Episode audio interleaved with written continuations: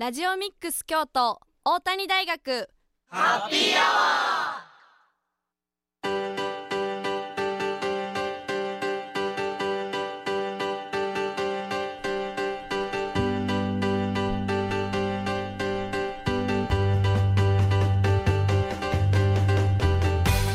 ー FM870 ラジオミックス京都。ここからは大谷大学ハッピーアワーの時間です。これから19時50分まで大谷大学でまちづくりを学ぶメンバーが大学周辺の楽しくて役に立つさまざまな情報を皆様にご紹介いたします。またこの番組は再放送もお送りしています。木曜日の午後11時からと週末土曜日曜の午後10時から再放送をしているのでそちらも合わせてお聞きください。皆さんこんばんは。本日のパーソナリティは大谷大学2回生の上野ほのかと。梶谷育人と。教員の赤澤清隆でお送りします。よろしくお願いします。お願いします。今日はちょっと今森さんお休みということで代わりに代打で赤澤が先週に続き出演させていただいております。はいお願いします。よろしくお願いします、はい、でお盆が終わりましたが、はい、お盆はいかがお過ごしされていましたかお盆はねあのー、まあ、この辺っていうか北大路周辺住んでるので、はい、あのー、大文字を昨日はね見に行きました。北大路橋。すぐねあの、はい、スタジオのある大谷大学のあるこのスタジオからどれぐらいやろ、うん、鴨川に行ってもう鴨川からすぐ見えるんですけども台が綺麗に見えるんですよね、はい、あと妙法っていうね、はい、山もあるんですけどそこの法の字もちょっと見えますね、うん、結構ねたくさん上から見たらもっとたくさん見えると思うんですけどね、ね、はい、大学開けてくれたらね上から見えると思うんですけどお休みなんで。はい夏休みもね、あのー、割と8月も半ばまで進んできましたけれども、はい、上野さんは夏休みは楽しく過ごしてますか？はい楽しく過ごさせていただいてます。と私はですねあの家族で金沢の方に旅行に行かせていただいて、うんうん、あと4月であの20歳を迎えたので、うん、もうお酒も解禁ということでお酒の飲み比べをさせていただきまして。家族で？はいそうです。カウンターで。いいなすごく美味しかったです。えー、金沢も暑いですか？めちゃくちゃ暑くてもう日がさないともう歩けないっていう感じで、うんうん、もう大変でした。そっか。僕もね夏はこの夏はね結構ねあの川にね、うんうん、川遊びとか海遊びとかしてるんですけども、うんうんうん、まあ、先週の土日初めてあの、まあ、キャンプは前から言ってたんですけどテント泊を子供と一緒にしまして、はい。はい、虫とか大丈夫かなと思ったんですけども万が一ねあの寝袋でも寝れるということが分かりまして、はい、それは強いですね、はい、そうそう。これからちょっとね、まあ、秋になるともっとねいろんなキャンプもしやすくなるかなと思うんですけども、ちょっとこの1年はキャンプをたくさんしようかなというふうに思っております。いいですね、はい、皆さんもねぜひ夏休みまだ後半残ってますけども、楽しい夏休みをお過ごしください。はい番組では皆様からのメッセージもお待ちしていますメッセージは番組公式 Twitter のアカウントまでダイレクトメッセージをお願いしますツイッターアカウントはアルファベットすべて小文字で、きたきた、あ、きた、失礼しました。きたきたアンダーバー大谷です。また、フェイスク、フェイスブックページもありますので、そちらもご覧ください。それでは一曲お送りします。乃木坂46で自己中でいこう。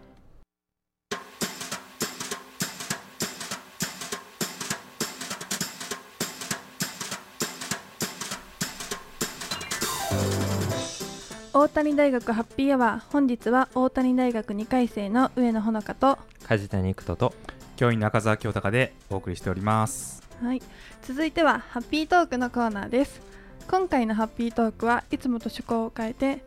地蔵盆をテーマに学生メンバーと赤澤先生でトークしたいと思います、はい、よろしくお願いします。お願いします。赤澤先生は地蔵盆のことをよくご存知ですか？えっとね地蔵盆はね京都に来てから知りました。もともとあの兵庫県のね伊丹市っていうとこ出身なんですけど、うん、ちょうどね大学生の時に、はい、あの北区の病院でアルバイトしてたんですけどね、はい、でそこであの、まあ、病院の仕事であの地域の患者さんの送り迎えをしたりとかねちょっと足悪い人とか、送り迎えしたりとかあとはあの夜ねあの病院に来られない人先生と一緒に車乗って患者さんのうち行ったりとかしてたんですけど、うん、ちょうどね、あのー、夏の時期に、はい、その患者さんの送迎をしてたら今日は地蔵盆やからあそこの道通られへんからって言われて、うん。何のことやかなって 全然分かんなかったんですけど、うんうん、まあ、北区とかね、上京区とかその辺りを結構ねあの患者さんいはったんですけどそしたらあの道の真ん中に御座みたいな引いてあって、うん、お祭りみたいなしてるところが何箇所かあって、うん、なんやこれってなったのがあの地蔵盆との出会いですね。じゃあもうびっくりな出会い、ね、びっくりした。なんかあこれをこれを地蔵盆というのかっていうのを 初めて知ったっていうね、うん、そういう感じなんですけども、はい、はい上野さんとか梶谷君の住んでる地域では地蔵盆ってやってます？私の住んでる地域はや多分やってないんですけど。やってない。どこでしたっけ？地元？えっと滋賀県の安なんですけど。うんうん。うんとこ私の住んでるとこはやってないんですけど、うん、母方の実家が青梅八幡なので、うん、そこではやってはって、うん、でそこで子供の時参加してました。なるほど、そうか滋賀県もねやってるとこありますよね。はい。梶谷君は？はいえっと僕も京都市の中京区なんですけど、あの毎年恒例の町内の行事で、うん、地蔵地蔵盆をやってまして、うん、やっぱりもう物心つく頃からずっと地蔵盆は夏の風物詩みたいな感じで、うん、あのすごく町内の方とあの楽しくしてますね。ねだから2人はねあの、まあ、京都と滋賀でということなんですけども、一応まあ子供の時にそういう地蔵盆にね参加したっていう記憶があるから、うん、あ地蔵盆ってねこういうもんなんかってね思うと思うんですけども、はい、ね、学生になってから京都来た人とかあとは大人になってから京都来た人は地蔵盆ですって言われてもう何それ？みたいな。ねこともねあるのかなというふうに思いました。まあ今日はちょっと地蔵盆テーマにトークということなんで、はい、まあ改めてね地蔵盆っていうのはどういう行事なのかっていうのをねちょっとこうラジオを通じて皆さんとお話していきたいと思いますはい、お願いします。はい、まあ、地蔵盆は毎年、まあ、8月の中旬ですね、今ぐらいの時期から下旬にかけて行われる、まあ、伝統的なね、まあ、いわゆるこう民族行事なんですけれども。まあ、京都をはじめ、まあ、近畿地方を中心に、まあ、盛んに行われてるということなんですね。はい、うんでまあ、京都市にはですねあの、まあ、無形文化遺産っていう、まあ、そういう制度があるんですけども、まあ、これはあの世代を超えて暮らしの中で受け継がれてきた、まあ、無形ですね形のない、まあ、文化遺産というものの価値を、まあ、再発見したり再認識してあの、まあ、地域の内外に魅力を発信しようとかね、まあ、大切に引き継いでいこうというような、まあ、そういう、えーまあ、事柄を取り上げてね制度化したものなんですけども、はい、まあ、京都の地蔵盆今日の地蔵盆も、まあ、地域と世代をつなぐ町の伝統行事ということで、まあ、この無形文化遺産というものにね選ばれてます。で、まあ、他にもあの無形文化遺産にはあの和菓子とか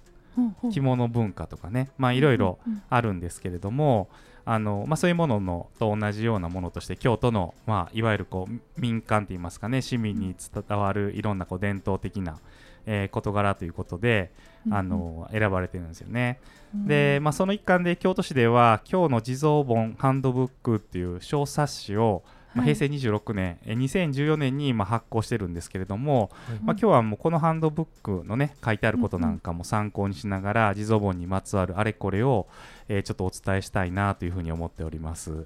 い、はい、ではまず地蔵盆の始まりについて教えてください。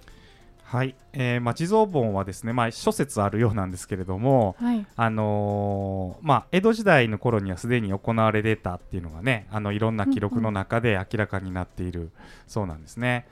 で、まあ、江戸時代の京都っていうのは、まあ、今のように大きな通りがなくて、はい、まあ、車とかね走ってないですからね。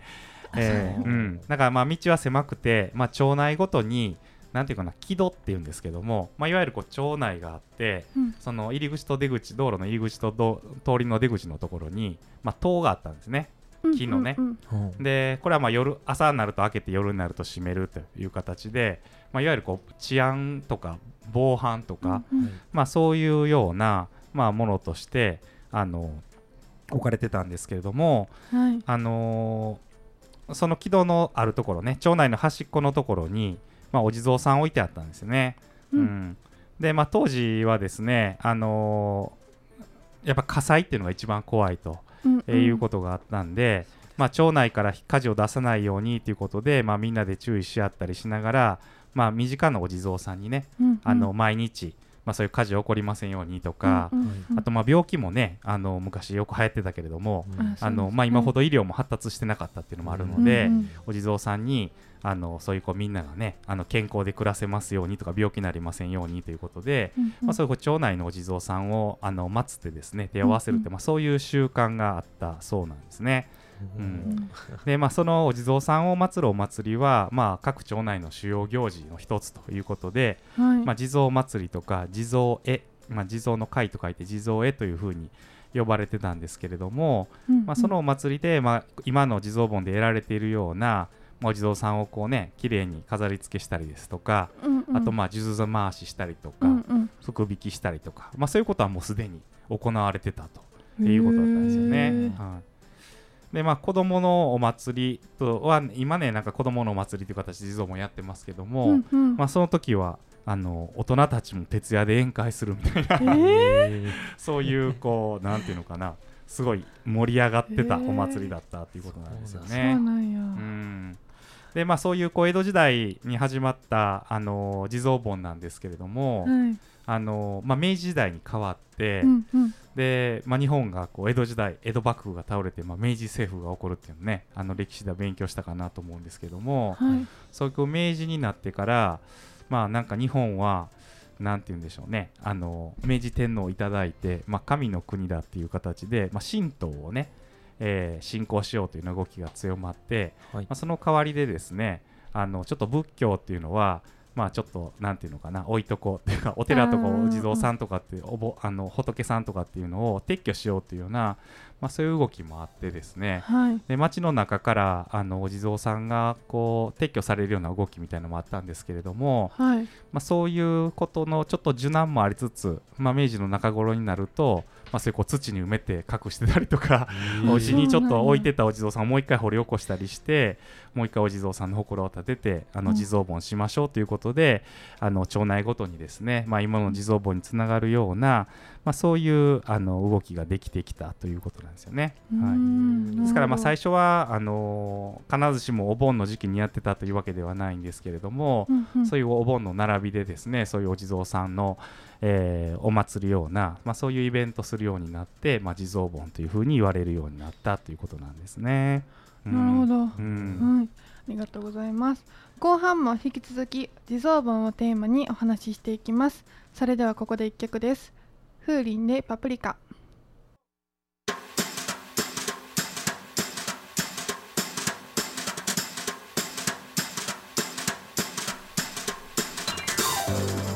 大谷大学ハッピーアワー。本日は大谷大学2回生の上野ほのかと梶谷育人と教員中澤京隆でお送りしております。お願いします。後半も引き続き地蔵盆をテーマにお話ししていきましょう、はい。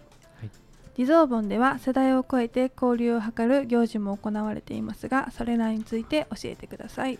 はい。えーとまあ、前半でね、あの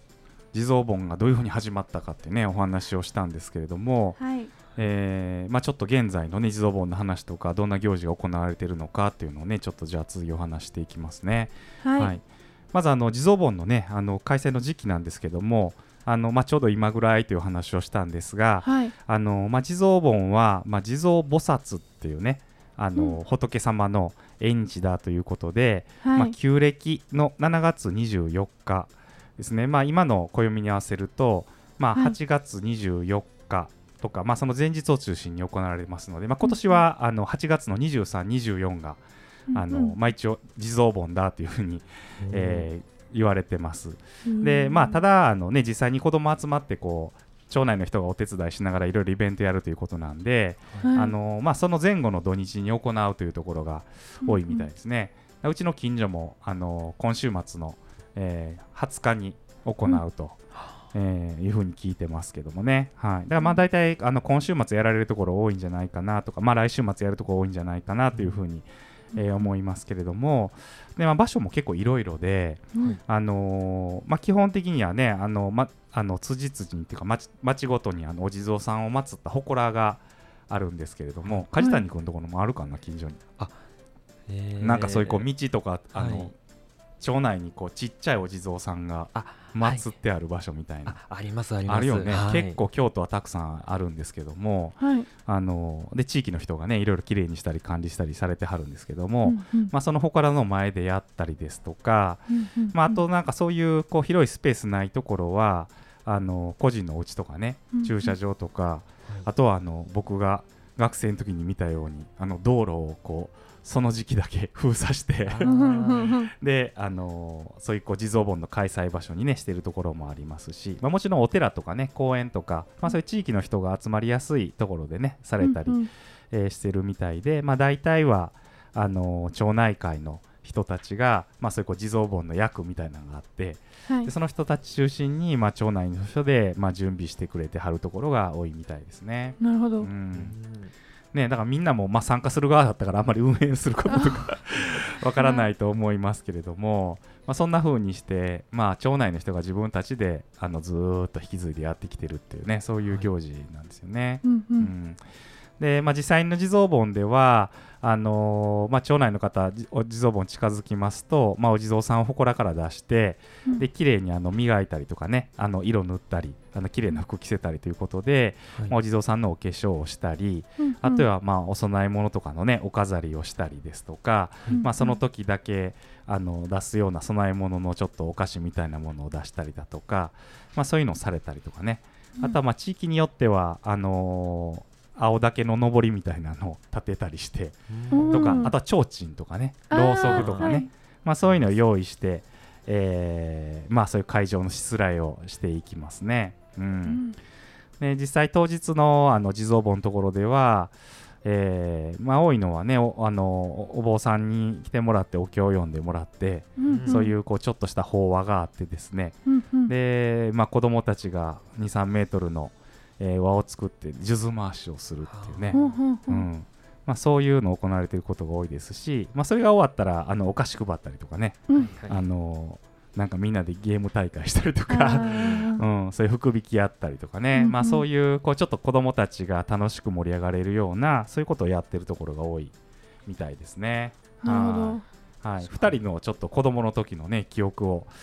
えー、教えてほしいんですけれども、はい、は皆さんの参加した、あのー、地蔵盆はどんなことされてましたか？私が参加したやつは、うん、えっと、カロムっていう結構滋賀県ならではのボードゲーム？をやったり、うん、折り紙でゴジラ作ってみたり、うん、が結構普通な遊びもしてて、で夜にあの花火と花火してからスイカ食べて、その日はとりあえず解散して最終日にあの、私らの地域は100万遍って言われるその数珠回しをやっていました、うん、じゃあなんか2日間やってたんや2日間やってたってこと？1日の終わりに3日間。3日間やってた、えー、結構。だから毎日当番でその、公園の中にあるお堂でやってたんですけど、そこのお堂をまあ年に1回しか開かないのでそこの、あの見張りを、うん、あの当番で近所の人がやって、うん、そこに子供たちが遊びに行くみたいな感じで行ってましたね。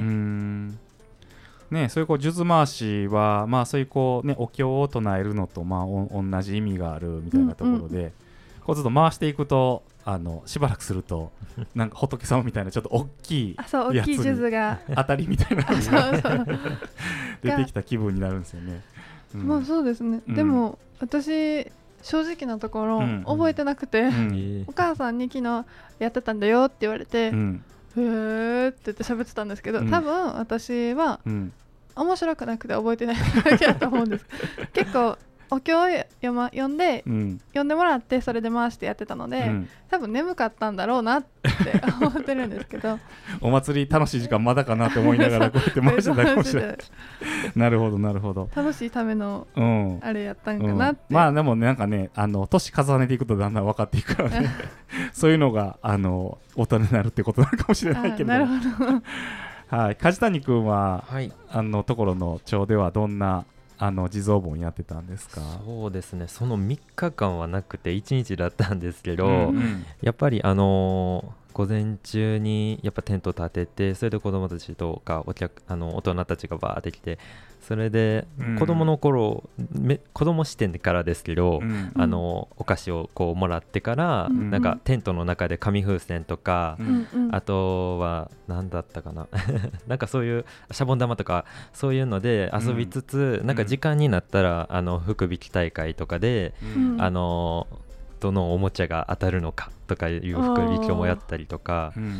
あとはそうですね。なんかビンゴ大会とかもしましたね。なんかそうですよ。なんかそれでこう地域の方とか、うん、あの、うん、少年報道の方が、うん、あの中心になって、こう何番何番とか言ってで一等のコインは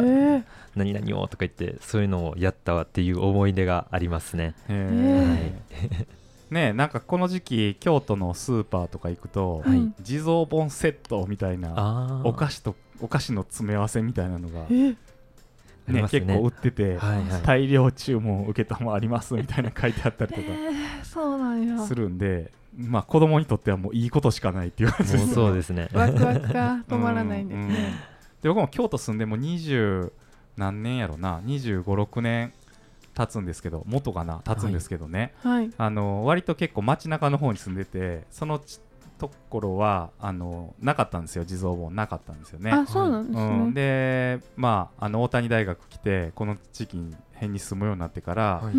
まあ、地蔵盆ちゃんと初めて参加したというか、うんうん、まあ、子供がいるんでね、はい、参加したんですけどなかなかやっぱりこう地域に引っ越し始めてきて、うんうん、地域とつながり作るって難しいんですよ、よそから来た人が。うんうん、でね結局でも地蔵盆のおかげで子供介して地域の人とつながって、でそこからそういうこう、ね、子供の行事以外のいろんな行事にも参加するようになったんで、うんうん、まあ、そういう意味ではねなんかそういうこう京都以外の人がとかちょっと違う地域から来た人がそういうこう地域の人たちと出会う機会としても、まあ、ものすごく大事なね、うん、あの行事だなというふうに思いますね。はい。はい、ちょっとこの数年はやっぱコロナでなかなかね、あの開催できずに、集まらずにお菓子だけ配ったりとか、そういうのも多かったみたいなんですけども、まあ今年からねまたあの復活してやるところも多いということなんで。まあ、ぜひね、まあ、子供のいらっしゃる方はもちろんなんですけども、うん、まあ、それ以外の方もね集まれるような、まあ、そういう場所でもあるかなと思いますので、うんうん、まあ、そういうこう地域の人たちのね出会いの場としても皆さん地蔵盆楽しんでいただければなと思います。はい。ありがとうございます。ハッピートーク本日は地蔵盆にまつわるお話でした。それではここで1曲です。ではアドでひまわり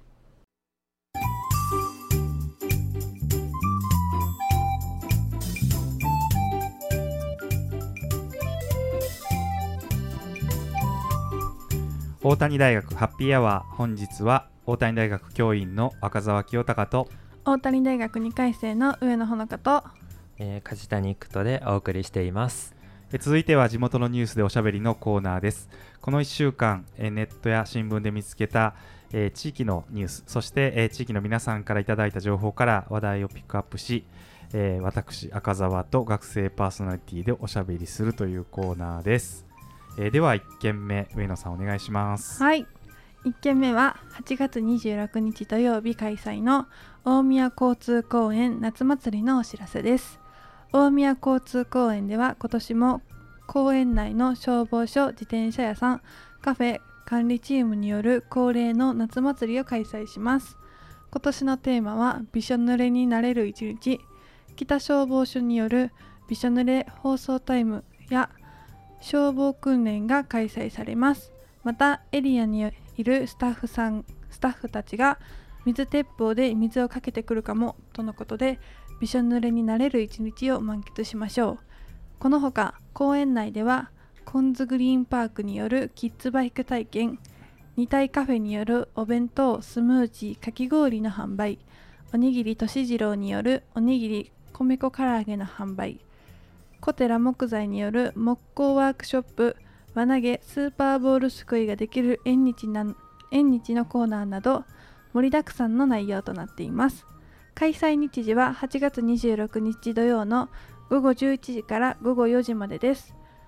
雨天や猛暑熱中症対策の理由で中止や内容が変更となる場合があります。あらかじめご了承ください。会場は北区大宮交通公園です。また大宮交通公園はゴミの出ない出さないイベントを目指しています。マイバッグマイ容器マイボトルの持参にご協力をお願いいたします。また当日は子どもとママのための手作り市フリマをテーマにしたココママテラスも同時に開催されていますのでこちらもお楽しみください。その他詳しくは大宮交通公園のホームページをご覧ください。以上大宮交通公園夏祭りのお知らせでした。はい、えー、ということで、えー、大宮交通公園の夏祭りはい、今年のテーマはびしょ濡れになれる一日と、はい、いうことなんですけれども。いいですね,、うん、ね水遊び好きですよね子供ね。もう大好きですよ。ねでもうちの家の周りでもなんか水鉄砲をみんなで持ってピチャピチャするんですけど、はい、もうなんか人んちかけないかとか 通行人に当たらないかとか結構ドキドキしますしかと家の中でやれるとねうん、それはそれで大変だし。うん、まあ、そういう意味では公園とかね広い場所で、うんうん、もう存分にこう水をかけ合ってもらうっていうのはね。いいですね。いいですよね私たちの年代でも、うん、どっか友達と遊んでても、うん、あの噴水とか見るとあ乗りたいとか、うん、ポロって言ってる時とかあるので、うん、こういうのがあると、うん、子供大人関係なく一緒にこう濡れて遊べるので、うん、子供も楽しいし大人も楽しいし、めっちゃいいお祭りなのかなと思います。そうですよね。まあ夏やしね。濡れてもすぐ乾くし、うんうん、うん。うんねなんかまあ親的には子供がワーキャー言ってくれて疲れて帰って寝てくれたら最高って感じなんですけど。確かに確かに。はい。でいろいろねあの食べ物とか飲み物とかも売ってるみたいだし、はい、いろんなイベントもあるみたいなんで、うんうん、夏休みのね最後ぐらいかなと思うんですけども、うんうん、子供さんはね、えー、最後の夏休みのね思い出作りに、えー、参加してもらうのもいいかなと思いますよね。はい。では2軒目いきましょうかはい、はい。えー、2件目は鴨シネマ18開催のお知らせです、えー、鴨川のほとりで映画を楽しむ野外映画上映会鴨シネマが、えー、8月19日土曜日、えー、京都市左京区の葵公園で開催されます。主催は鴨川の野外映画上映を通して鴨川の清掃活動や鴨川について考える活動を行う学生団体鴨シネマ実行委員会です。18回目の開催を迎える今回はサマータイムマシーンブルースが上映されます。この作品は京都の劇団ヨーロッパ企画の舞台が原作。タイムマシンをめぐって思いがけない事態に巻き込まれる学生たちの姿を描く青春コメディです。踊る大捜査線シリーズの監督などを務めた、えー、元広克之監督により2005年に映画化されました。俳優の瑛太さんはこれが初主演、ヒロイン役は上野樹里さんでした。えー、鴨川の葵公園のすぐ南には鴨川デルタが広がっており鴨川の美しさと幻想的な公園が織りなす非現実空間の中で映画を楽しむことができます、えー、鴨シネマ18開催日時は8月19日土曜日午後7時10分から。入場は午後6時30分からです。会場は鴨川デルタの前の葵公園です。参加費は無料ですが先着300名のイベントとなっておりますのでご注意ください。お一人様の参加も大歓迎とのことです。夏の夜人よ限りの映画体験をお楽しみください。以上カモシネマ18開催のお知らせでした。はい、はい、想像つきます？えつかないです。本当ね鴨川の河原にすごい巨大なスクリーンを貼って、うん、はい、そこに映画を投影してはい、鴨川べりにみんなで座って見るっていう、うんうん、おおちょっとエモいですね。エモいでしょ。めっちゃエモいちょっと夜風にね、うんうん、吹かれながらねみんなで映画を見るっていう。いいですね。うん。でサマータイムマシンブルース。はい、私は見見たことないんですけど。2005年の作品なんで。私2歳ですね、はい、2歳。俺何歳やろな僕でもまあ30歳ぐらい。今が20年ぐらい前ですよね。なんか2005年だからね、そうですね、うん、ねまあ今大活躍の瑛太さんの初主演作品ということで。おお、ね、上野樹里さん他にも、えー、誰でしたっけ？室剛さん室剛さんとか出てるということでね。もともとあの京都の劇団のヨーロッパ企画は舞台でやってたものが原作ということで、うんうん、まあ、その作品に、まあ、惚れ込んだ、えー、元広監督はぜひ映画化したいということで作品なんですけどね。はい、でまあ大学生があの大学の SF 研究会っていうところが、あの作品のね舞台なんで、まあ、学生の皆さんも見るとねそういうちょっと共感して見れるんじゃないかなってね思いますけれどもそういうちょっと楽しい作品ですよね。い。いですね。はい。まあ、鴨川べりもねあのちょっと日中はめちゃめちゃ暑いんですけれども、うんうん、あの夕方になるとね日が落ちると、うんうん、結構日陰涼しくて確かに確かに、川近いんで風もヒューッと吹いてきてね。いい風が。そうそう。ねやっぱ京都らしいイベントかなというふうに思うんで、うんうん、まあ、ちょっと京都にね、えー、遊びがてら来てもらって、うんうん、でそのままちょっと映画をね楽しむっていうのちょっとおしゃれな感じでいいですね、ね、おしゃれですねうんということで、まあ、夏休みまだまだね、うんうん、あの夏の楽しいイベント続きますけれども、ぜひお友達、ご家族、いろんな方とね、参加してもらえたらと思います。はい。え以上、地元のニュースでおしゃべりでした。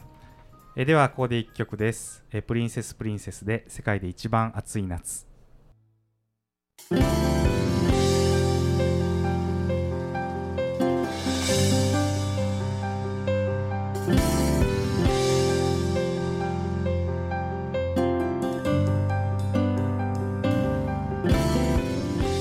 谷大学ハッピーアワーエンディングのお時間です。はい、はい、今日はちょっと新鮮な気分で学生とトークをいっぱい、はい、ね、しましたけども、はい、はい、オープニングではね夏休みどうしてましたかみたいな話で始まったんですが梶谷君はどんな夏休みを過ごしてますか、はいそうですね。直近ですとこの間あのお盆があったので、うん、あのお墓参りにあのおじいちゃんばあちゃんと家族で。伝統的な 夏の過ごし方、はい、うん、それで、うん、あのお墓参り終わってそれでご飯をちょっと置いこうかな。普段食べないような。牛すきを食べました。まあでもそういうなんか普段ねあのゆっくり過ごすことない家族で過ごすっていうのをね、うん。うん夏休みらしくていいですよね。はい。はい、大学生はまだあと一月ほど夏休みがあるんですけれども、はい、上野さんはなんか残り夏休みでこんなことしようとかあります？えまあちゃんと出てる予定は、うん、あの淡路島の方に、友達完全プロあのお任せの予定で、旅行に行こうかって言って話してて、その日程が、その学校始まるギリギリに行こうかって言って